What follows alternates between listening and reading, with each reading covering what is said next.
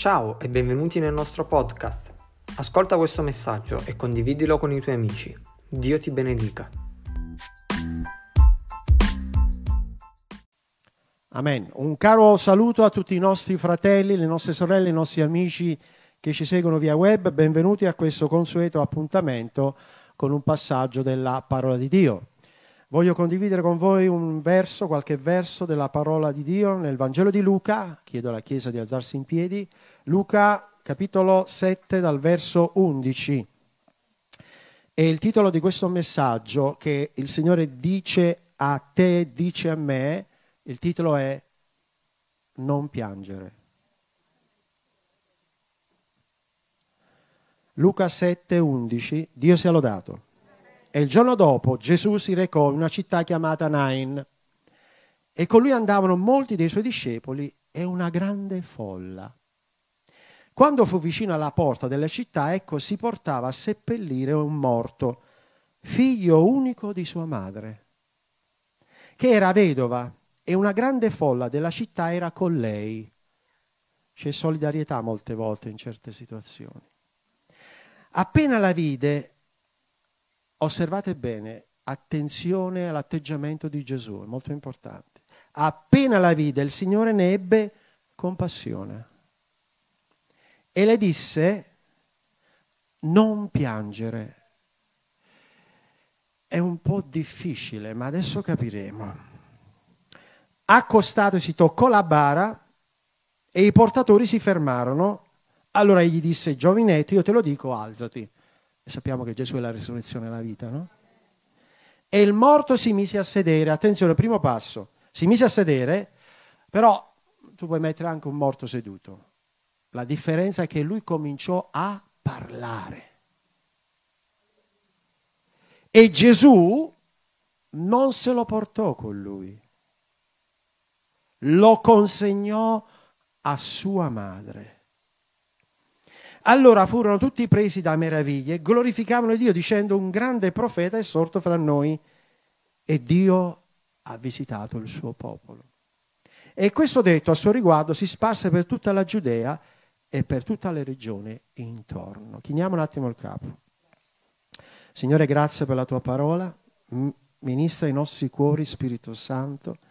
Ti prego che ognuno di noi possa risorgere, possa vivere nello Spirito per poter parlare di te e camminare, non essere portato da altri, ma camminare con le tue forze e dire Gesù vive in me.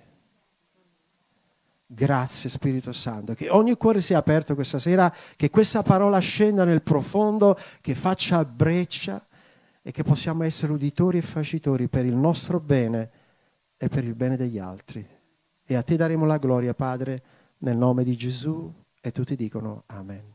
Accomodatevi.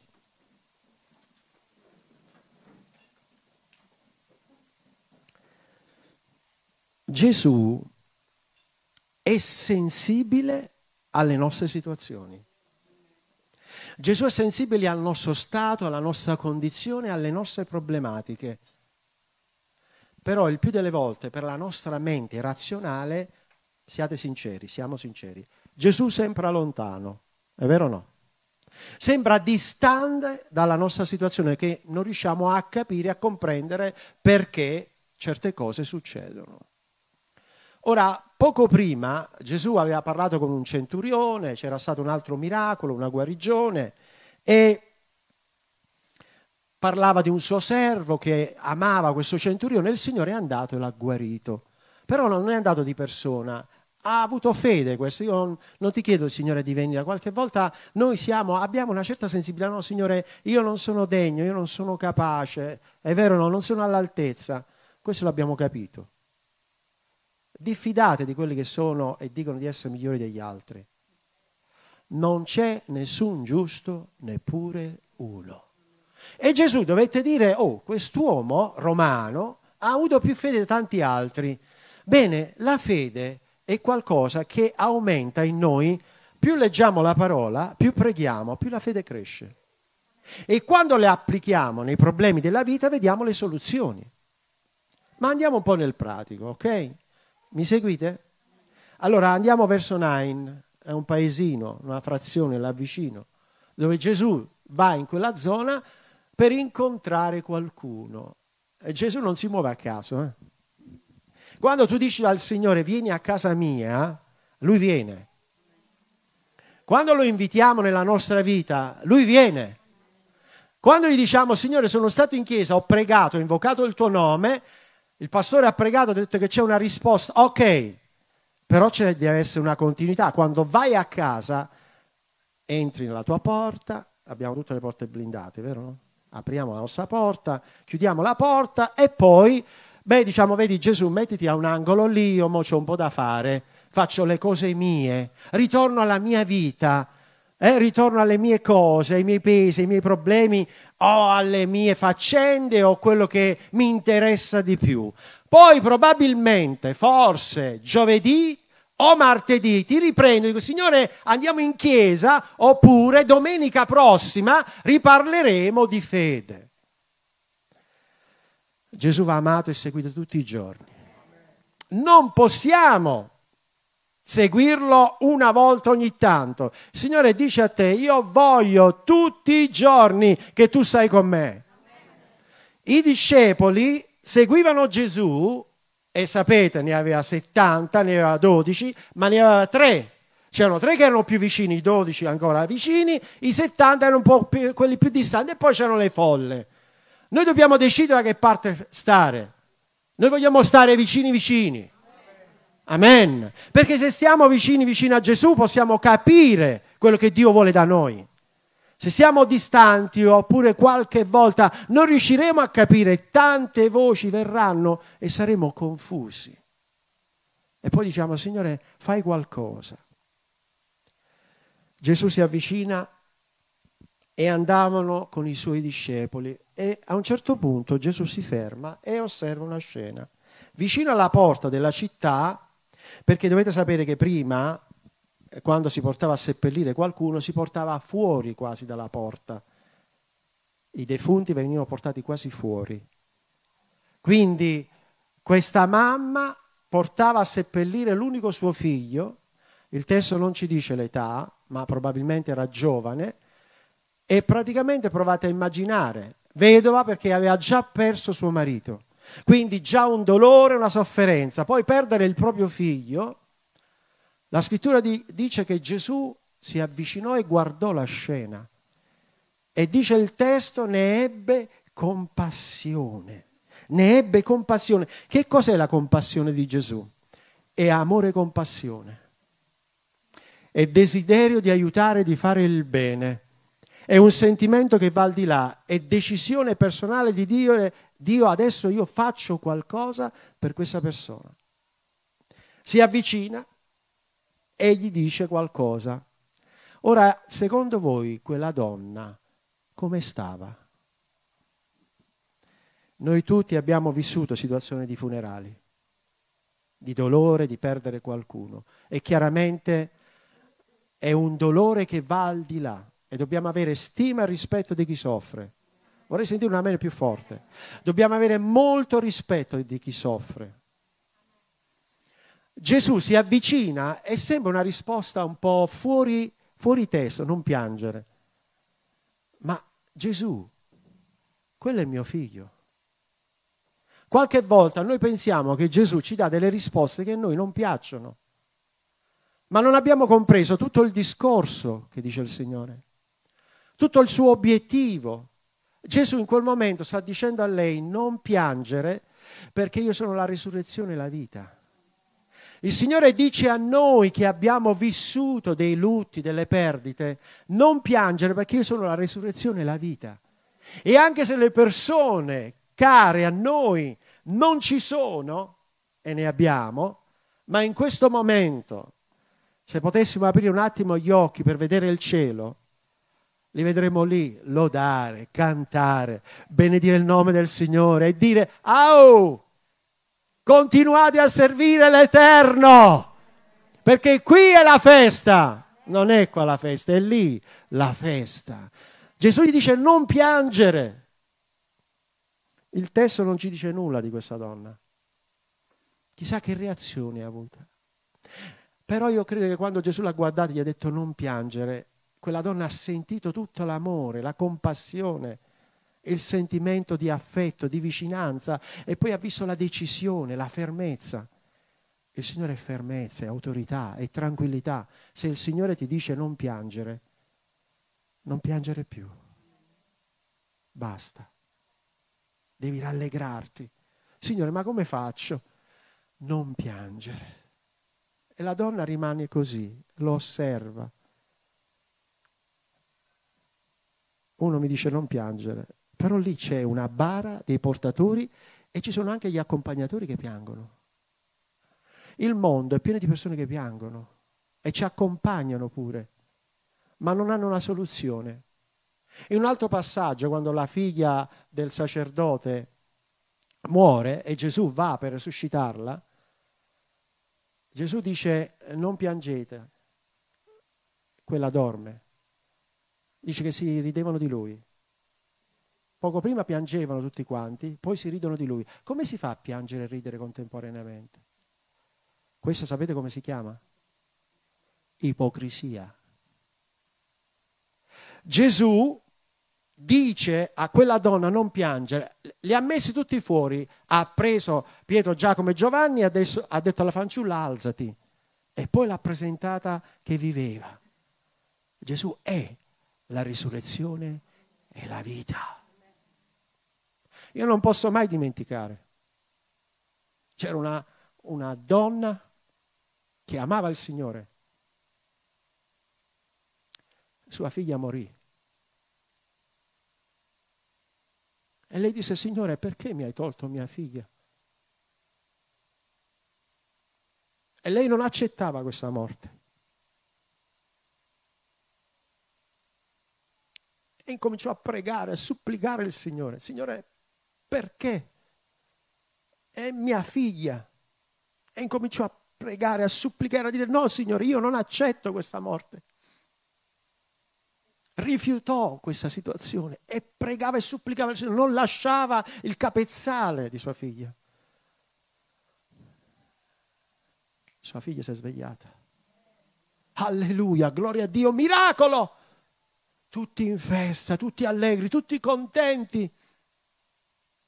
Fu una grande testimonianza, un miracolo straordinario. Eh, credetemi che Gesù fa anche di questi miracoli. Passarono gli anni.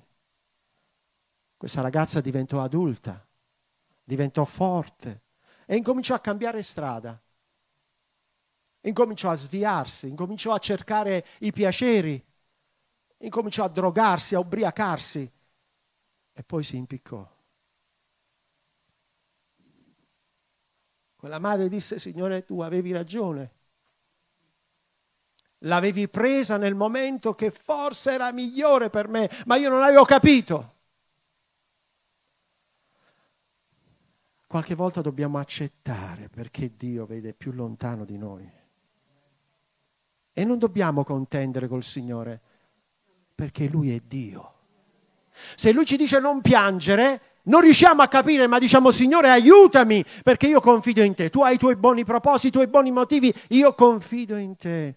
Si avvicina a questa donna, la donna si mette in disparte, vede che Gesù agisce, lo vede che si muove, Sappiate che quando Gesù si muove succede sempre qualcosa.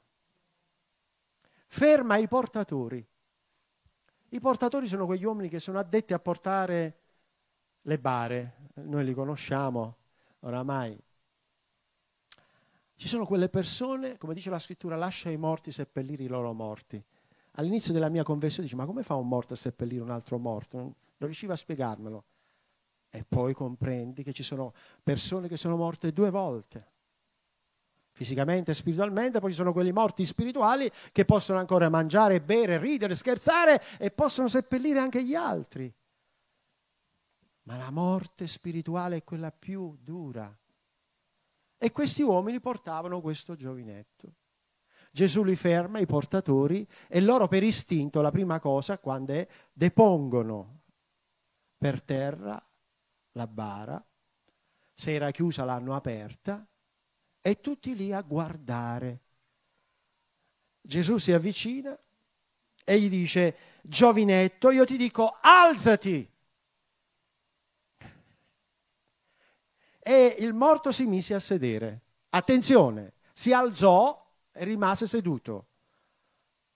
Primo impatto, quando noi siamo morti nei nostri peccati, se il Signore dice alzati, noi ci dobbiamo alzare. Alzati dalla tua condizione, dal tuo tipo di vita, dai tuoi vizi, alzati, perché Gesù è la resurrezione e la vita. I vizi e i legami del vizio portano alla morte, ma Gesù spezza i legami del vizio. Alzati, e lui si è alzato. Ma fin qui, bah, vabbè, è un istinto. No, non è un istinto, perché solo Gesù può far risuscitare. E dice il testo, si mise a sedere e cominciò a parlare. A parlare di che? Di cosa parli ogni giorno? Di cosa parliamo? Di cosa parliamo? Di cosa ha parlato quel giovanotto lì? Di cosa parliamo noi? Cosa proferisce la nostra bocca? Cosa esce fuori dalla nostra bocca? Le lodi all'Eterno. La prima cosa che avrei detto a questo ragazzo, non so se siete d'accordo con me, gloria a Dio. Probabilmente forse ha detto, ma non è che stavo proprio male lì, perché stavo col Signore. E avrà incominciato a esultare, a testimoniare, a dire sì, tu sei il figlio di Dio. Sapete, molte cose sono scritte, ma molte cose non si possono scrivere perché dice la scrittura che non si potrebbe contenere il mondo intero per quanti libri si potrebbero fare delle cose grandi che il Signore ha fatto. Ma non stiamo parlando di fantasia, ma stiamo dicendo quello che accade veramente nello spirito. Mi seguite? E in quell'attimo che mentre portavano il defunto, lui era col Signore, probabilmente come è successo a molte nostre fra- fratelli e sorelle, avrà detto, Signore, no, non mi fare tornare. Io amo mia madre, ma qui è più bello perché sto in pace, e qui è tutta tranquillità. Ma sicuramente il padre gli ha detto, mio figlio ha detto che devi scendere perché devi fare qualcosa.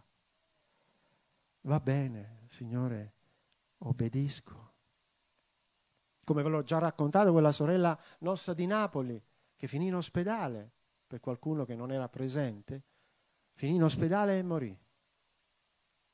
Morta. Stavano preparando tutto, i figli credenti al capezzale incominciano a supplicare il Signore.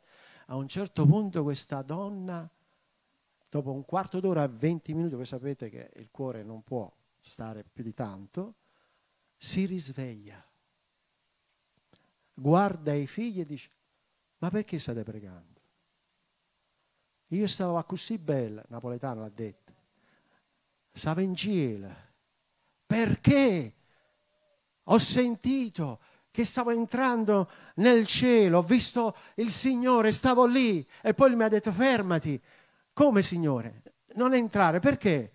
Perché stanno pregando. No, lasciali stare, Signore, fammi stare qua. No, dice, devi andare. No! E, e lei supplica, no, Signore! Guardate, attenzione, non c'è più il legame parentale. Noi amiamo la mamma, i figli, i parenti, ma in quel momento tu sei col re dei re, col Signore dei signori. Non c'è più il legame. No, Signore, fammi stare qua. No, vai giù e racconta. E lei dice, va bene, Signore. Quando è scesa giù ha detto, perché avete pregato? Io stavo così bene. Mamma, ma come? Qua è tutto l'ospedale, tutti i primari stanno venendo, attaccano le macchine. Non è possibile! E lei incomincia, esce, si alza e va girando tutti i reparti. Gesù è la resurrezione e la vita! È finito sui giornali, una testimonianza straordinaria. Potete ancora vederli, se andate su Google, motore di ricerca, trovate miracolo negli ospedali. Perché Gesù fa i miracoli, però le ha detto ai figli, voi non dovevate pregare, perché siete bella e bella. Mamma. E poi lei incomincia a dire, ho visto il Signore. Ho visto quelli che ci hanno preceduto, stanno bene, stanno tutti bene. Fanno il tifo per noi. Però era più bello in cielo. Mamma, Vabbè, va, gloria a Dio. Però quanto è bello il cielo. Perdonatemi, ve lo volete perdere? Quanti vogliono andare in cielo? Devi andare in cielo. Dobbiamo andare in cielo. Non ti perdere il cielo. Alleluia. A costo di perdere tutto, ma non ti perdere il cielo. Quindi incomincia a parlare. E sto ragazzo è diventato un evangelista. Il testo non ci dice, ma avrà detto tante di quelle cose belle. Ho visto il Signore, ho visto là, poi ho visto entrare nel corpo, mi sono risvegliato. E allora Gesù lo prende. E vi ricordate in altri passaggi dei Vangeli, quando Gesù dice, lascia tutto e seguimi. Vieni dietro a me. Eh? In due circostanze, con lui e col Gadareno, dice, va e racconta. Lo consegna alla madre.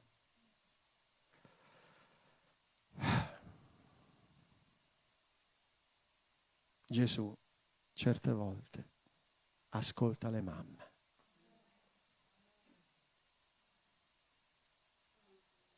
Viva le mamme. Signore, grazie per le mamme. Lo consegna perché in quel momento il destino di quella donna era segnato. Non avrebbe avuto più un sussidio, non c'era la pensione all'epoca, perché non ci sta manco oggi. Quindi non è che non avrebbe avuto un futuro quella donna da sola, ma quel figlio è diventato grande, è stato uno strumento nelle mani di Dio. E la mamma, quando usciva, mio figlio è risorto. Io avevo un figlio perso, un figlio che ha fatto questo, ha fatto quell'altro. Tempo passa, ma poi il Signore ti viene a prendere. Oh no, Jonathan? Ti viene a prendere e dice, vieni, Vieni che c'hai da fare con papà. Vieni. Pregate sempre per i vostri figli. Che il Signore apra gli occhi. Pregate per i vostri figli. Amen. Perché Dio benedice fino alla millesima generazione di quelli che temono il suo nome. E molto può la supplicazione del giusto fatta con efficacia. Gesù lo consegnò a sua madre. Tutti furono presi da meraviglia e glorificavano Dio, dicendo un grande profeta, eccetera, eccetera. Ha visitato il suo popolo e da quel momento in poi è cambiato qualcosa. Adesso voglio dirvi un'altra cosa. Vediamolo con gli occhi materiali. Chissà quanta gente che andava dietro a quel funerale avrà detto, chissà ci ha accompagnato. Eh, il Signore castiga, hai questo, hai fatto quello, hai fatto quell'altro. No. Ci sono degli episodi quando parla Gesù nei Vangeli, Luca capitolo 13, di alcuni Galilei che eh, Pilato li aveva fatti uccidere e mescolati col sangue perché si erano ribellati a Roma e quindi Pilato per rabbia li aveva fatti uccidere. E molti popolani dicevano, ah, evidentemente chissà che cosa hanno combinato. Un altro episodio più avanti, la torre di Siloe, che era vicino alla vasca Bethesda, dove andavano gli ammalati per essere guariti. E questa torre era lì, all'improvviso è crollata e ha schiacciato molti di quelle persone che aspettavano la guarigione e altri passanti. Ah, vabbè, chissà che hanno combinato non facciamo giudizi affrettati. Perché non è che se qualcuno gli capita qualcosa, si dice in gergo una disgrazia, chissà che cosa ha combinato. È come quella, quella persona che era nata cieca e molti gli dicono Gesù, chi è che ha peccato? Suo padre e sua madre perché è nato cieco? Vedete il senso del giudizio. E Gesù risponde no, ma è per la gloria di Dio. Quindi quando vediamo qualche sofferenza, qualche situazione, non andiamo a domandarci che cosa è successo, cosa ha fatto, perché Gesù smentisce tutto e dice io non voglio sacrifici, io voglio misericordia. E se vedete qualcuno che soffre, siategli vicino, abbracciatelo. Dice, ma se è lebroso, il Signore guarisce pure i lebrosi. Ma se è una persona che ha fatto tanto male, il Signore perdona chiunque. E se una persona che non vuole cambiare, tu continua a pregare. E se la situazione sembra che non cambia, quella montagna si sposterà nel nome di Gesù. Un uomo di Dio ha pregato 60 anni per un suo amico. Chiunque si sarebbe stancato, 60 anni, proprio bello duretto, duretto, duretto. Però dopo il sessantesimo anno, oh, dice, ma tanta che hai fatto e si è piegato al Signore. C'è potenza nella preghiera. Quello che non succede parlando, puoi parlare da mo fino a domani. Prega e non ti stanca di Signore, io voglio vedere la tua gloria. È una sfida tra il bene e il male. Chi vince? Gesù vince sempre. Sapete quando vince il male? Quando noi ci stanchiamo di pregare. Quando tu preghi non sei mai sconfitto. E quando la risposta tarda, aspettalo. E quando sembra che il vento è contrario, proprio in quel momento, scusatemi, eh, come si fa a vedere un miracolo se il mare è calmo? Cioè è un miracolo, il mare è calmo. Era, era calmo anche prima. Ci vuole una bella tempesta, ci vuole un bel uragano, una bella situazione è difficile. Quante ne hai fatte, quante ne hai passate, quante cose. Bene, il Signore viene a prendere proprio a te. Ma tu proprio, eh? Sì, il Signore predilige i casi difficili, proprio quelli proprio che nessuno vuole. E difatti Gesù prende le cose che non sono per svergognare i savi e intelligenti, prende quelle cose che sembrano per gli altri spazzatura, scarto. E noi ne eravamo quelli e lui non si vergogna di chiamarci fratelli. So per concludere. Quindi da un funerale si è passata una festa. Quelli delle pompe funebri non hanno finito il loro lavoro, non sono stati pagati, se ne sono dovuti tornare indietro. Per la prima volta non hanno seppellito un morto. E di conseguenza c'è stata una grande festa. Ma io voglio fermarmi un attimo a questa donna e il figlio. Mi seguite? Andiamo un attimo a casa loro, seguitemi. Mentre torna a casa questa donna col figlio, la mamma lo guarda e dice, wow. E il figlio guarda la mamma. Ma è un amore diverso poi. Perché Gesù sta nel cuore anche del figlio e sicuramente nel cuore della madre già c'è, ma adesso cambia la situazione perché è il figlio che si prende cura della madre. Cari, i tempi corrono e gli anni passano. Bisogna passare il testimone. È vero che siamo tutti giovani, ma le generazioni stanno avanzando e noi dobbiamo fare in modo che quelli che verranno devono sostenere noi. Guai a quelli che pensano di fare da soli o vogliono tenersi il trono, sempre loro, sempre no. C'è un cambio generazionale, il Signore dice a tutti quanti voi, ognuno di voi è quel figlio. Prenditi cura di tua madre. E chi è mia madre? Chi sono i miei fratelli? Chi sono le mie sorelle? Tutti quelli che fanno la volontà di Dio. Mi sono fratello, sorella e madre. È chiaro il concetto? Se qualcosa non è chiaro, rileggetelo, poi pregate e vi sarà molto più chiaro. E beati coloro che applicano la parola e la mettono in pratica. Amen? Quindi quel giovane è diventato uno strumento. Per qualcuno non serviva. Non vi turbate di nessun giudizio umano. Gesù non è venuto per giudicare, è venuto per salvare.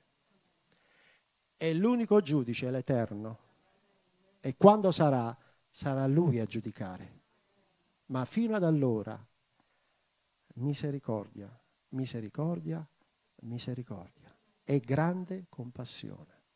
Amen. Grazie per aver ascoltato questo messaggio, spero sia stato di benedizione e incoraggiamento per la tua vita. Iscriviti al nostro canale per continuare a seguire gli altri messaggi settimanali e cercaci sulle pagine social per rimanere in contatto con noi.